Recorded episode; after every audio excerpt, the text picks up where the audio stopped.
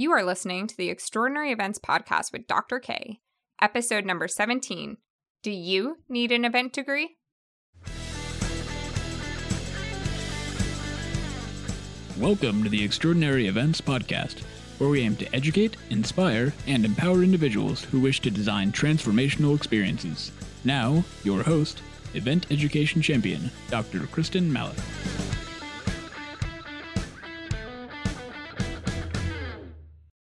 Welcome, welcome, and happy Tuesday. Last Thursday, we talked to Jordan about the career of crisis management as it pertains to hospitality.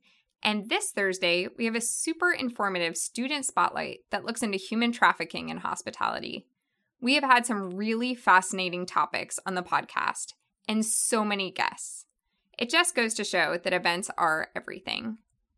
This concept that events are everything really hit home for me as I started to read books and attend conferences in other disciplines and other countries.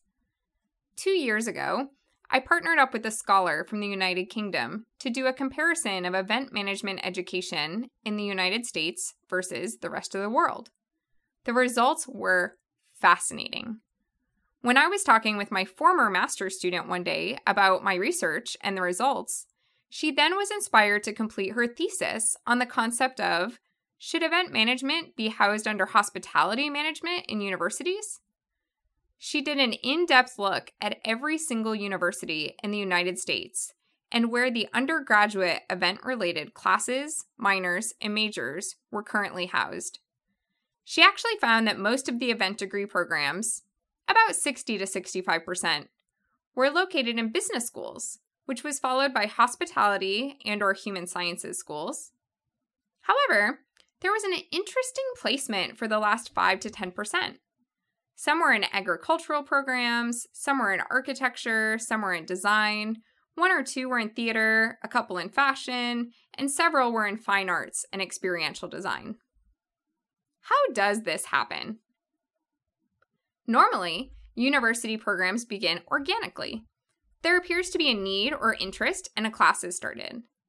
That class becomes popular, so then a concentration is started. And then, if there's enough interest, potentially this turns into a minor or a major. For example, fashion programs might start with a fashion show class to produce the actual fashion show event. Then, they might realize they need an additional level of information about planning events before the class where you actually plan the fashion show. So then that event planning informational class gets added to the course catalog. Similar stories can also happen in sports management majors or theater or many others. A need or interest is shown, and then classes are created. When I first entered into events in the formal academic system, all of the classes across my universities were in hospitality. So I naturally thought, this is maybe where I belonged in the system. Then I started to look into the meeting and business event competency standards that lays out all of the competencies required to be successful in our industry. Over 50% of these competencies are specific to business disciplines. Naturally, I then thought that the business college is where events belonged. Then I realized that events are everything, and we really should be our own degree, no matter what the college name was so that we could pick and choose classes from all the different majors across the university. After all, we need a little bit of all of them to get these competencies. The more you get into academia, the more you realize that this was just not feasible because of high overhead costs and not enough widespread interest. Although I have my personal beliefs about where event programs should be housed, from a student perspective, I state loud and proud that your specific major actually does not matter. As long as you have taken the event classes and other related classes that you need, you're learning the things that you need to learn and that are interesting to you, and you support this passion with real world experience and internships. I work in a university. I hope I still work in a university after this podcast. But if you look at the research, the reality is only 27% of college graduates end up working in a field related to their major. Events are everything. You cannot go wrong. You are 100% related to your major because 100% of majors involves events.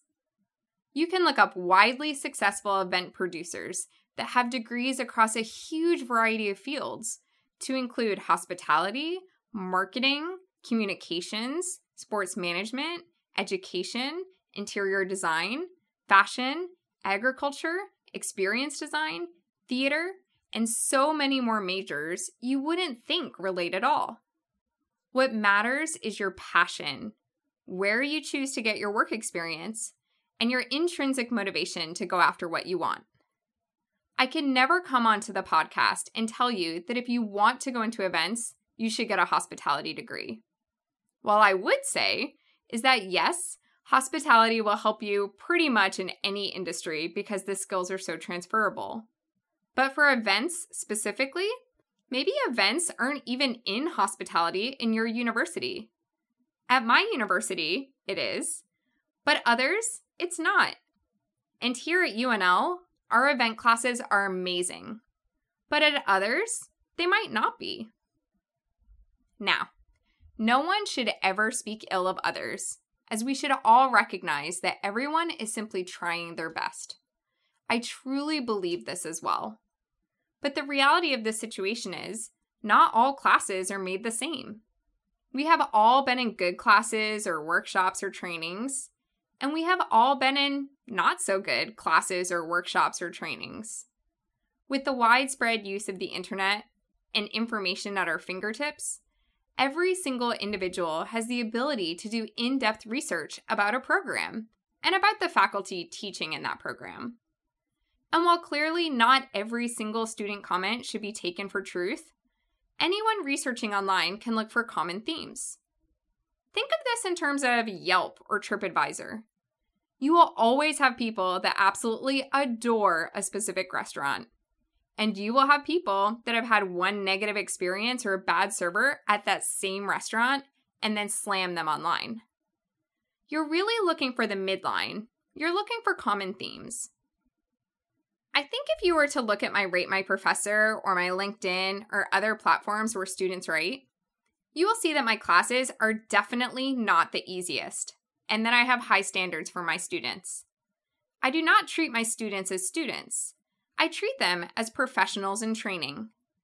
But I think you will also see a theme that I care about each one of them as individuals, and if they put in the effort, I would move mountains to help in any way that I can.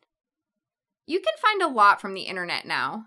If classes are easy or hard, useful or not, engaging or a good time to multitask with other things, and most importantly, if people thought they were worth the time and money. And this does not just pertain to those graduating high school students either. I have talked to so many industry professionals who say they wish they could take my classes. And some do. They pay for just the couple of classes at the university. Or some sit in on the final presentations. A lot of current industry professionals may attend my training or workshop opportunities. Several have attended conferences I have planned or talked at and then sought me out as well. We have several students now in our master's degree program working with me, and we are rocking and rolling together. One is even doing a second master's degree. There's so many opportunities if you're passionate and intrinsically motivated. So, do you need an event degree? It is definitely a professional advantage if you work in events to have some kind of formal events education. Yes, the piece of paper helps, but I'm thinking way beyond that in terms of knowledge and competencies. There are procedures and processes and resources there's a lot of information about this field that you can discover in a formal class. Many event professionals have fallen into their careers, which means they are making it work and loving their life, but they might not have all the tools they need to make their life easier or to help them succeed in their jobs. And even worse, they might not know these tools even exist. In a world of information overload, having someone else weed through all of this overload for you and then give you the relevant and important information you need is priceless. I hope our Extraordinary Events podcast provides you useful information as you continue on your path of lifelong learning. That's all for today, everyone. I hope you have a beautiful rest of your week, and thank you all for taking the time to make the time.